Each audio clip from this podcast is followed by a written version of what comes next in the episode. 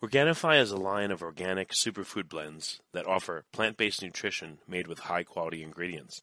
Each Organifi blend is science-backed to craft the most effective doses with ingredients that are organic and free of fillers and contain less than 3 grams of sugar per serving, like Organifi green juice with essential superfoods and a clinical dose of ashwagandha. It helps reduce stress and support healthy cortisol levels. Or Organifi red juice, a superfood punch that increases energy without caffeine and only 2 grams of sugar. Each Organifi blend is easy to use simply by mixing it with water or your favorite beverage while on the go, and they don't compromise quality for taste. Organifi takes pride in offering the best tasting superfood products on the market at a price that works out to less than $3 a day. You can experience Organifi's high quality superfoods without breaking the bank. Go to Organifi.com slash genius and use the code GENIUS for 20% off your order. That's Organifi.com forward slash genius. Use code GENIUS to get 20% off any item. Remember, www.organifi.com slash genius. Forget frequently asked questions. Common sense, common knowledge, or Google. How about advice from a real genius? 95% of people in any profession are good enough to be qualified and licensed. 5% Go above and beyond. they become very good at what they do, but only 0.1%. are real geniuses. Richard Jacobs has made it his life's mission to find them for you. He hunts down and interviews geniuses in every field. Sleep science, cancer, stem cells, ketogenic diets, and more. Here come the geniuses. This is the Finding Genius Podcast. With Richard Jacobs. Before we get started, I have a quick favor. I've been self funding the Finding Genius podcast for five years now. I've done over 3,000 episodes. And as you can see on YouTube, we're up over a million views on the channel, which is fantastic. The next thing I really want to push on is to get up to 10,000 subscribers. Because once we do, we'll be able to put a donate button and uh, we'll be able to solicit donations uh, to help keep the podcast running and to also get the Finding Genius Foundation moving along.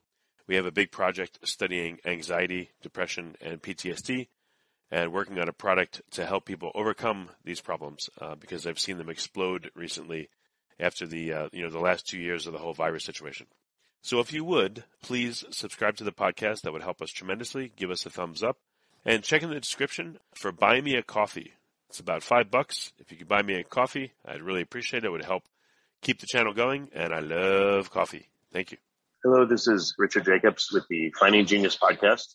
Uh, today I have Claire Whitaker. She's a graduate student and a PhD candidate in the lab of Dr. Hailing Jin at University of California, Riverside. And we're going to talk about a particular fungus that she's working on and learning and studying about uh, that affects, you know, food crops and uh, fruits and vegetables, et cetera. So, Claire, thanks for coming. Thank you for having me. If you would tell me about your your research, what's involved?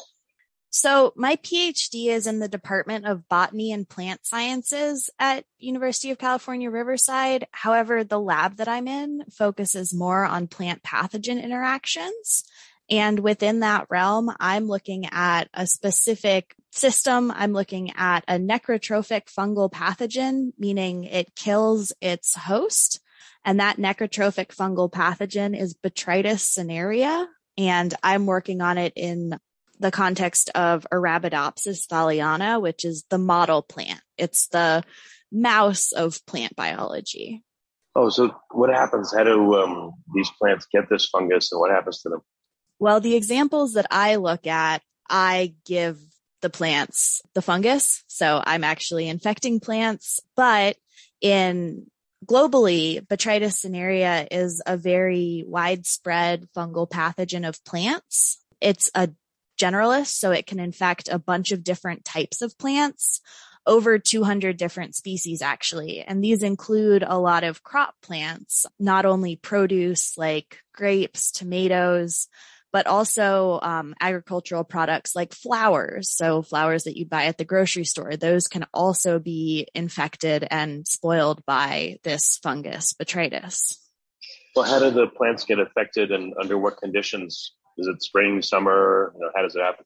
So botrytis as a fungus infects via spores. The spores will in the lab be dropped onto the leaves in a droplet of water. The way it can happen in the environment is very similar. Basically, it's spread through spores. These spores can travel via water droplets. So if an infected plant has a raindrop fall on it, that drop will pick up spores. And then as it splashes to other leaves, that can spread the fungus. And then it can also be s- stored in the soil, essentially. Those spores can survive for a very long time in the soil and then they can be taken up. They come into contact with plants and infect them that way as well. What plant defenses are there to prevent this? Because otherwise it seems like it's so easy for it to spread. Everything will be affected. Right.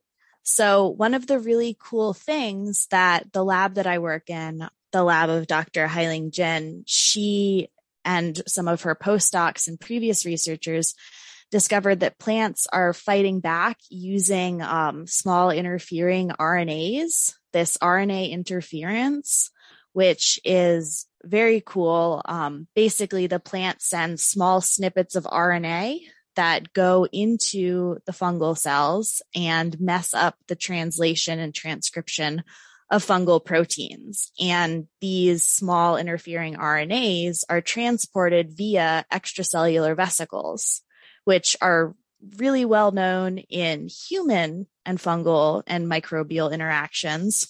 However, not a lot of research had been done in the field of extracellular vesicles in plants. So it's just now in the past 10 years or so coming to light that not only do plants produce extracellular vesicles, but the fungal cells also produce extracellular vesicles. And the plants use the extracellular vesicles to send small interfering RNAs into the fungal cells. I guess I'm used to understanding plant cells as having a, a hard, you know, cell wall, but I'm probably assuming that not much comes in or out of it. So, I mean, is EV production the same as in, let's say, animal cells where the outer membrane will butt off and encapsulate the EVs? Or like, what is the, um, I guess the cell wall of plant cells look like? Like how permeable and how active is it? That's a great question. Um, and it's one that we actually don't fully understand yet because you're right. Plant cells are surrounded by cell walls. They have a lot of cellulose in those cell walls and lignin. Those are very difficult to degrade, cellulose and lignin, and they're also really tough cell walls. So we're actually not sure exactly how the extracellular vesicles are going in and out of plant cells. However, we do know that the some extracellular vesicles are still formed from the multivesicular bodies. So basically a big vesicle forms with a bunch of smaller vesicles inside of it. And somehow that gets secreted into the space between cells. But no one has yet figured out exactly how that works with the cell wall. Well, maybe it requires the cell walls to be torn, maybe like an invading fungus, let's say. You know, maybe the plant doesn't do anything to react, but only when the cell walls, let's say, become degraded or broached, then you know the EVs come out and uh, and cause the defense. Maybe it's passive until then. I don't know. That's possible. It's possible that that happens. It's also possible that there's another mechanism because we have taken samples of extracellular vesicles from plants that aren't infected with fungus. So they are still secreting these vesicles without infection. So there are probably multiple mechanisms at play here. Are there ion channels in the cell wall of plant cells or like what surface features may hint at, you know, how uh, the cell wall could be broached? So one interesting feature of plant cells and their cell walls is how the cell walls expand and change because the word cell, we think of it often in the context of like a prison cell and a prison cell does not get bigger and smaller as the weather changes. However, plants have the ability to loosen the fibers of their cell walls so that they can grow and get longer while the cells are developing. So in new shoot tissue, also in like flowers, especially plants like sunflowers that follow the sun. That's an example of cell walls loosening and expanding on one side of the plant and not expanding on the other side of the plant. So that imbalance is what causes this, the flowers to turn towards the sun. What about cell division in plants? I'm sure that's been observed under the microscope. What does that look like versus animal cells? And does that give clues as to what's possible? plant cell division is really cool. Most animal cells divide, they sort of pinch together in the center and then separate. Plant cells actually divide by forming a plate in the center of the cell. So they actually divide from the inside out. There, it's it's a really interesting process that is get, becoming more and more better understood. But basically, the cell, um, the nucleus divides, and then as all of different cellular components are segregating onto the two sides of the cell, they start sending small vesicles with building blocks of new cell wall material to the center of the plant cell and they build out a wall from the inside out until it meets at the edges. And then once it is fully formed, you have where you once had one cell, you now basically have a wall through the middle and you have two new cells that can then expand as they mature. Hmm, okay. So, um, in nature, which plants, unfortunately, seem to be the uh, the most susceptible to this fungus? So, the problem with this fungus is that we don't have any management strategies to control it. So, if it can infect a plant and it does infect a plant, um, the plant has to live with that then. And while the plants do have some defenses, like the RNA interference, they generally can't beat it if it's a big enough infection that's successful enough. It also can, the environment contributes to this. So botrytis likes sort of humid environments, not too sunny, not too hot, but it does then infect a lot of crop plants. Um, strawberries are a good example because the botrytis will also bide its time. It can be present in the plant, but it knows, well, it knows with air quotes that the mature berries, these mature strawberries are more nutritious. They're going to be, be, a better bang for the fungus's buck. So they'll hold off on killing the plant host until it's produced these mature fruits. And then it will burst into infection mode, true infection mode. And then that's how you get that fuzzy gray mold all over your strawberries just a day after they come home from the grocery store. Is it so? Is it has it already infected the plant? It's just in the latent mode, and then it becomes active at that point. Yes. Yes. Has anyone been able to demonstrate how long latency can happen? Can it carry from growing period to growing period? Like, can it somehow be taken along with the seeds and then come into another, you know, strawberry plant or whatever that never really appeared to be exposed to it, but was carried forward from the the uh, you know, this plant progenitors? Via seeds, I don't believe that's been shown. However, it can be in this latent phase in the soil. So if a field gets infected, if there are infected plants in a field, often what the farmers have to do is they have to burn all of the plant material in order to make sure that none of the fungus survives in that dead plant matter or the top le- layers of soil. So once it's in a field, you know, how do people get rid of it? And how do, well, first of all, how would a farmer know? Is it totally obvious, or what happens? He goes to harvest and he goes, "Oh God, there's mold all over everything." Like, how does it? How is it discovered? And then what do they do? So yes, the most common method and the easiest way to know it's there is if you see this fuzzy gray mold growing on the leaves, on the fruits, the flowers, whichever sort of plant it's infecting, you'll see this fuzzy gray mold and it is somewhat distinctive. However, a lot of fungi look the same. So depending on how well versed a farmer is in the various different types of plant pathogens, it's easier or harder to recognize. Um, so it kind of depends on your level of expertise and how many potential fungal pathogens there are like in that climate region, but it is a big problem that we don't have any early detection mechanisms. We can't really detect spores unless we take samples from lots of different places and sequence them using sequencing similar to the bacterial 16S sequencing where you can get a readout of lots of different types of stuff that's there.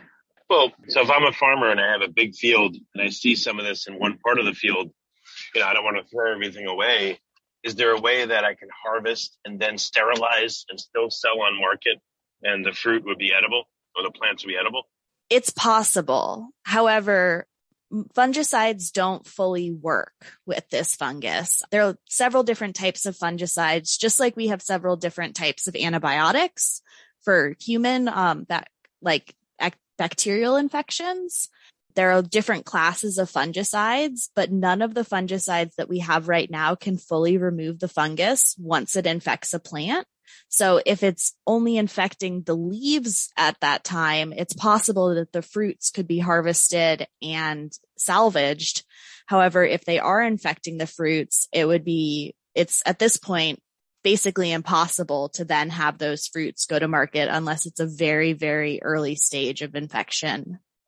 Yeah, I mean, you know, the, the plants that don't visibly look infected, again, maybe after they're harvested, you know, now they're disconnected from their root system and nutrients and all that, you know, maybe perhaps at that point there's a way to sterilize them with UV or something where the fungus won't be active. But um, I'm sure people have mistakenly or, you know, it's been deliberately covered up. I'm sure a lot of people have eaten fruits with this in it.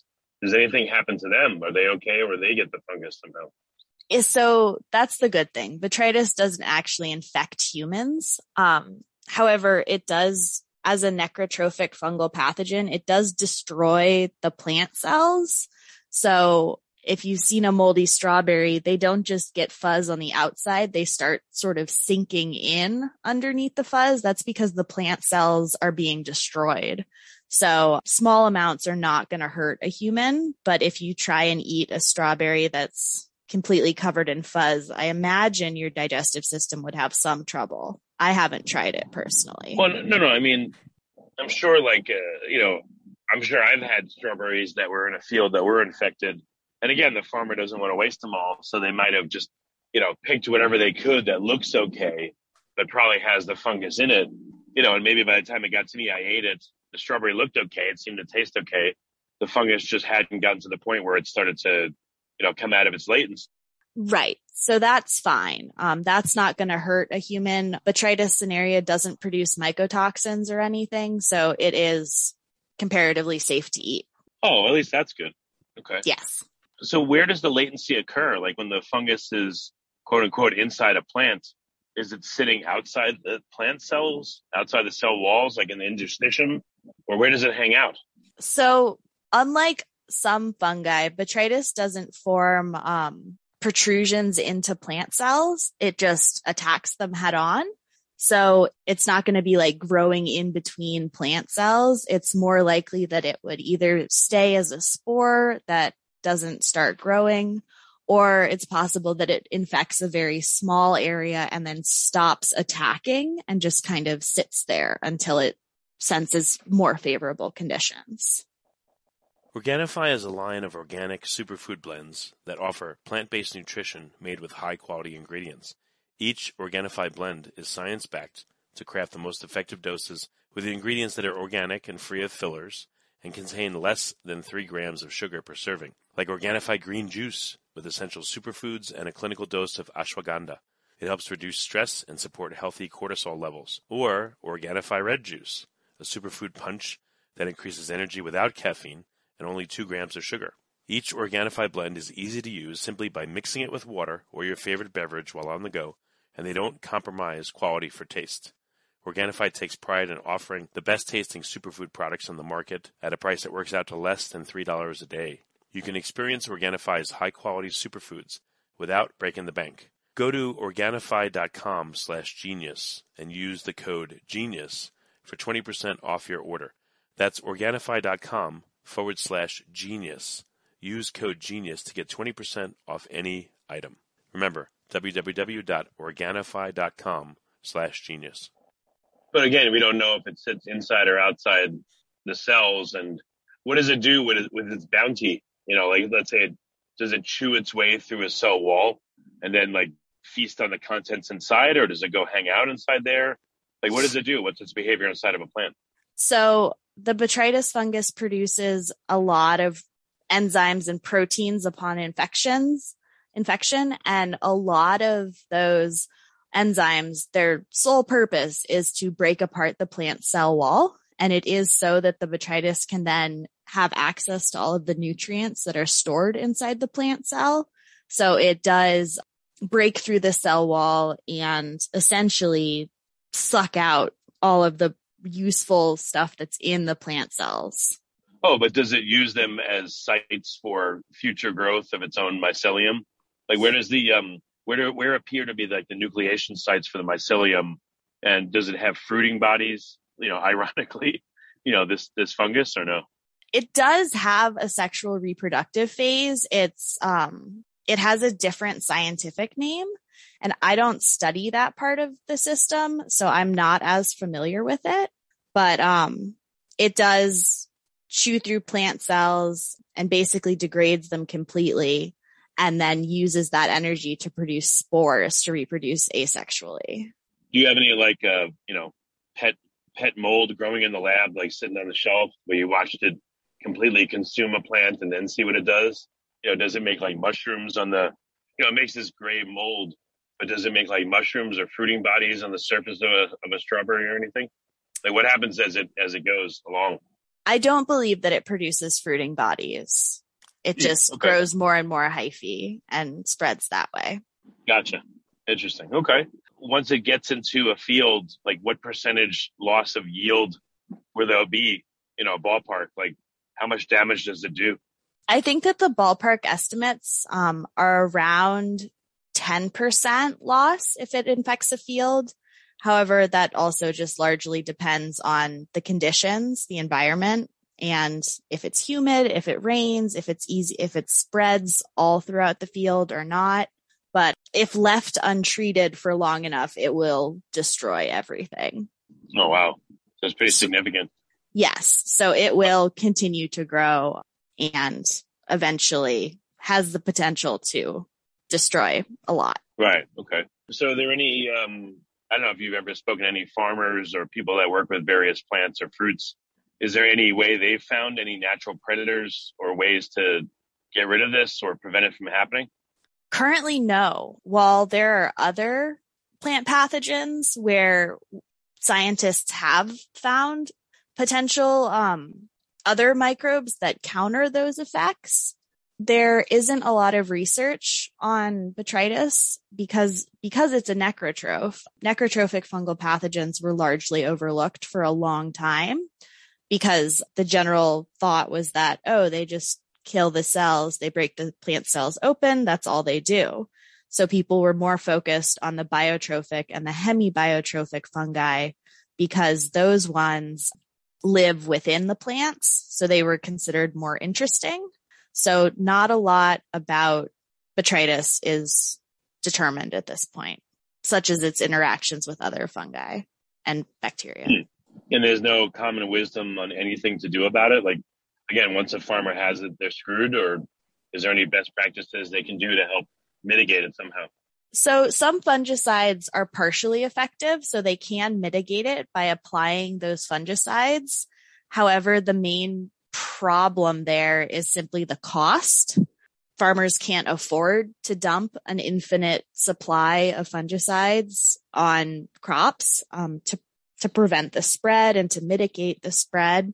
So that's sort of the determining factor of how much crop loss there is. It's how much money can they throw at this problem? How much longer do they have to go? Do they have to last in the field before they can be harvested? Well, if um, on some plants, you said it's latent until the fruit stage. Um, maybe the fungicides can be used right before the end of the fruiting stage when they would, you know, go from latency to, to activity. Do the fungicides work better when the mold is in a latent state versus an active state? I don't believe so, but I don't know for sure. I do know that in general, fungal spores are really hardy though. They're hard to break open. So, if you would just tell me again about your research, what specifically are you focused in on in, in regards to botrytis? So, specifically, I'm looking at um, extracellular vesicles going back and forth between plants and the botrytis. So, like I said, we know that the plants are sending small interfering RNAs into the fungal cells. I'm looking at what the fungal cells are sending into the plant cells. So my research is actually working to look for different proteins in those extracellular vesicles that are contributing to the botrytis's virulence against the plant host. Is it? I mean, I know you wouldn't have all the surrounding other cells and the cell to cell signaling, but is it possible to put, you know, one or two plant cells in a petri dish with some nutrient source and you know one or two bits of hyphae or one or two bits of fungus and see if you can watch them interact. Maybe with a time lapse you know in a visible visible microscope would that be possible? I think theoretically it's possible. You'd have to use plant protoplasts though which means that they would have their cell wall removed. You can't really have plant cells with cell walls free floating but i have not seen anybody do that. It's an interesting idea though yeah, because I just wonder if, if no one understands the dynamics of how, you know, plant cells will interact with the outside world, it seems like it would be a very difficult thing to to consummate your research. It's just like a, a gigantic unknown. So like, what ideas do you have to figure out how this is happening or what the signaling is? So I'm going at this problem from sort of a genetics manipulation um, perspective. I'm trying to figure out potential proteins that could be going into plant cells from the fungal cells. And then what I'm doing is I'm generating mutant botrytis strains that either lack that protein entirely or that have that protein um, marked with a fluorescent tag so that I can hopefully visualize them with microscopy and see if they're going outside of the fungal cells and into the plant cells. Well, what if you were to take, you know, a given plant and this fungus and sample some of the cells and let's say look at metagenomics of both, then introduce them to each other, do it again after like a few hours, do it again after maybe a week or two, and then do it again when the fungus is in an active phase and compare the metagenomics to see if any of that have changed in both parties, you know, throughout this interaction at all stages. So similar work to that has been done. I haven't done it, but I've read papers that have had a similar approach. And the only difficulty with that method is that a lot of stuff comes up on the level of hundreds, thousands of different proteins being found, hundreds being upregulated, hundreds being downregulated. And then the challenge is sort of figuring out what's doing what. Well, if it, if they all follow a similar path, I know it's it is complicated if hundreds turn on and off and the epigenetics change a lot. But if you had I don't know a hundred different exposures and a hundred different timelines, and they all looked pretty similar or somewhat similar, maybe then you could figure out what's going on. That might help. I don't know. Or maybe the process is, you know, God forbid, so different each time, so heterogeneous that you can't really figure anything out. How how bad is it? That sounds like it would be a good thesis project for a graduate student. That sounds like it would take a while, but would probably yield some interesting results. Yeah. So, um, any success in in your work so far? Are you have you identified any proteins that you think will be responsible for you know the interaction from the fungi to the plants? So I have identified a couple potential targets and I've started um, doing some experiments with them. And so far it's promising, but I don't have enough data to be certain yet. Um, what I have seen is one of my proteins of interest. I generated a botrytis strain that lacked that protein, lacked the ability to produce that protein entirely. And when I tested it against some regular plants, it actually showed a much, much less effective infection. So when I did that, the, the normal botrytis created lesions on the plant cells that were standard lesion size for how many spores I infected them with. And the the mutant strain that lacked this protein was hardly able to make any lesions. They were much, much smaller and much less severe over the same time period. So that was exciting. Well, if you're able to isolate that protein and maybe you have a bacteria make it, or again, cultured fungi make it, maybe that could be used to inoculate uh, a plant. You know, it's exposed to these proteins, maybe it develops defenses. Then you introduce the fungus and now the plant's already seen the, those particular proteins and has already had time to evolve defenses, and maybe that would work. That's also a very interesting idea. Uh, any talks with with farmers that have been affected by this to, to hear maybe anecdotally they'll give you some clues as to you know that will inform what you do are there any farmers that you've spoken to or could you to, to help along that that area At this point, I haven't spoken to anyone. I've been um, more on the side of the spectrum from the on a spectrum of science for science's sake to practical applications. I'm more towards the basic research side of things. So I'm trying to figure out how these mechanisms are working. And then I'll be able to move into like applications of those processes. Because if I do identify a protein or a group of proteins that are acting to contribute to the botrytis's virulence against plants, then the next step would be to determine how to counteract those systems. Do we block all transport between the plant cells and the fungal cells? Do we specifically target those proteins and try and develop, see if we have tools to degrade them? Do we prime the plant cells to react to those like you suggested? That's all um, downstream research that would need to be done. Gotcha. Are there any plants or fruits that you think would be a perfect snack for the botrytis, but for some reason it doesn't bother them?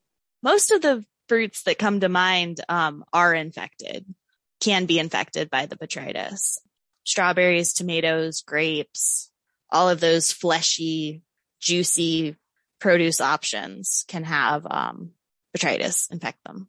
Well, strawberries and grapes have, you know, I guess grapes have the highest sugar content, strawberries less, and then tomatoes. I mean, I would think maybe negligible compared to those. So does it affect all those fruits the same way? Maybe sugar or the absence of it plays a role or no role? That's also possible. I don't know the answer to that though. I just know that we've worked with all of those. We, we have a lot of projects in the lab and another graduate student is working on projects testing um, the effectiveness of certain treatments against tomato infections.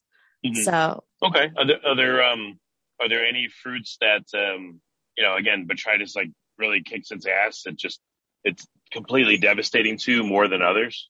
Not specifically, and it's another another problem with this area of research is that a lot of agricultural data is not this specific. So a lot of farmers aren't going to be able to go out there, see a fungus and say, ah, yes, this is botrytis cinerea and it has accounted for 10% of my yield loss this year. The data that I have access to is more, um, 20% of crops were lost due to various moisture and fungal and bacterial, um, causes. Mm, I see what you mean. I don't know. Well, I know, I'm pretty sure I know your answer, but how about the different pesticides that are used, you know, on a given plant versus another? You know, maybe that uh, that modulates the behavior of the fungus. Maybe it slows it or encourages it. You know, um, maybe right after a spraying, this stuff is goes latent for a while while the fungus tries to get around the, you know, the new pesticide that's in there that maybe hinders it. Any action like that that's been observed? So that's not my area of expertise. I haven't come across any papers that I recall right now that talked about that, but I'm sh- pretty sure that someone should have tested that at this point. Yeah. I guess there's just tons and tons and tons of variables. So mm-hmm. it's hard to, it's hard to figure out what's what. Yeah. Are there organizations that see botrytis as a huge threat? Like, um, you know, in the world of farming, are farmers even aware or they just say, oh, fungus is a real problem for us, but that's as far as they go? Depends on the region there was a paper published and I believe Science in a couple years ago, like 2019, 2020, that listed the top 10 most economically significant fungal pathogens of plants. And botrytis came in number two. So it is significant.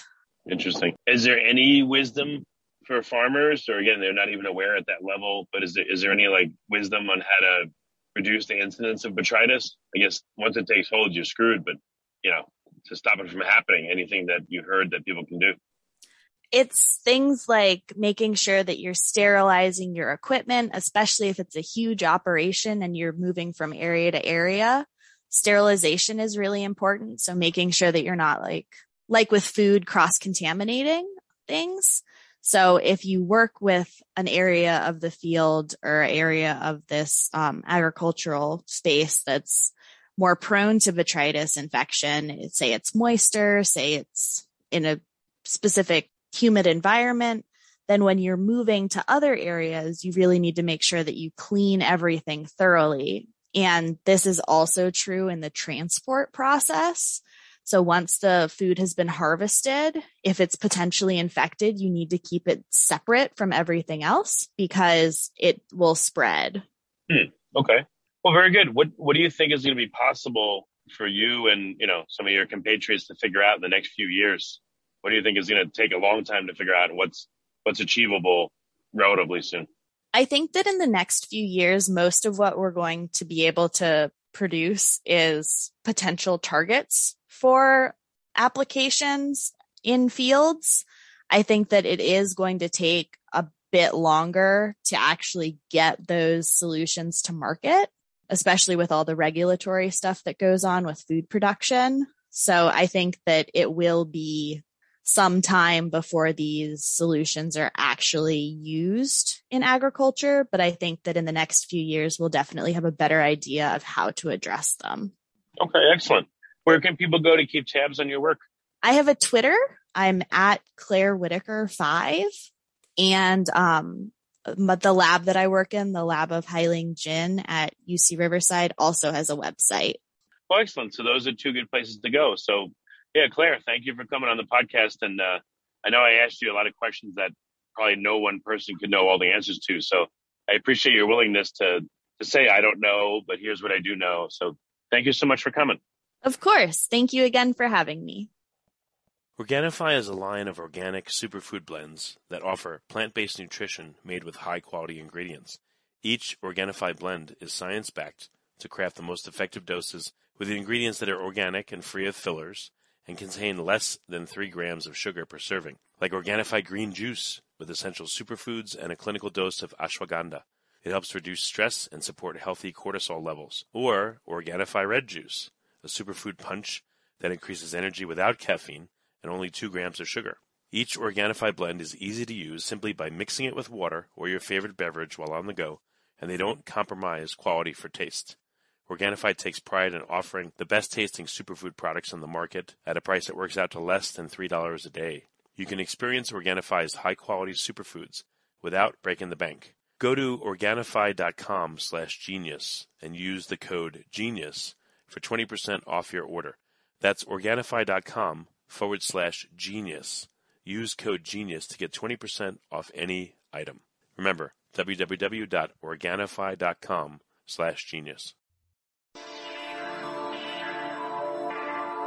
You've been listening to the Finding Genius podcast with Richard Jacobs. If you like what you hear, be sure to review and subscribe to the Finding Genius podcast on iTunes or wherever you listen to podcasts. And want to be smarter than everybody else? Become a premium member at findinggeniuspodcast.com. This podcast is for information only. No advice of any kind is being given. Any action you take or don't take as a result of listening is your sole responsibility. Consult professionals when advice is needed.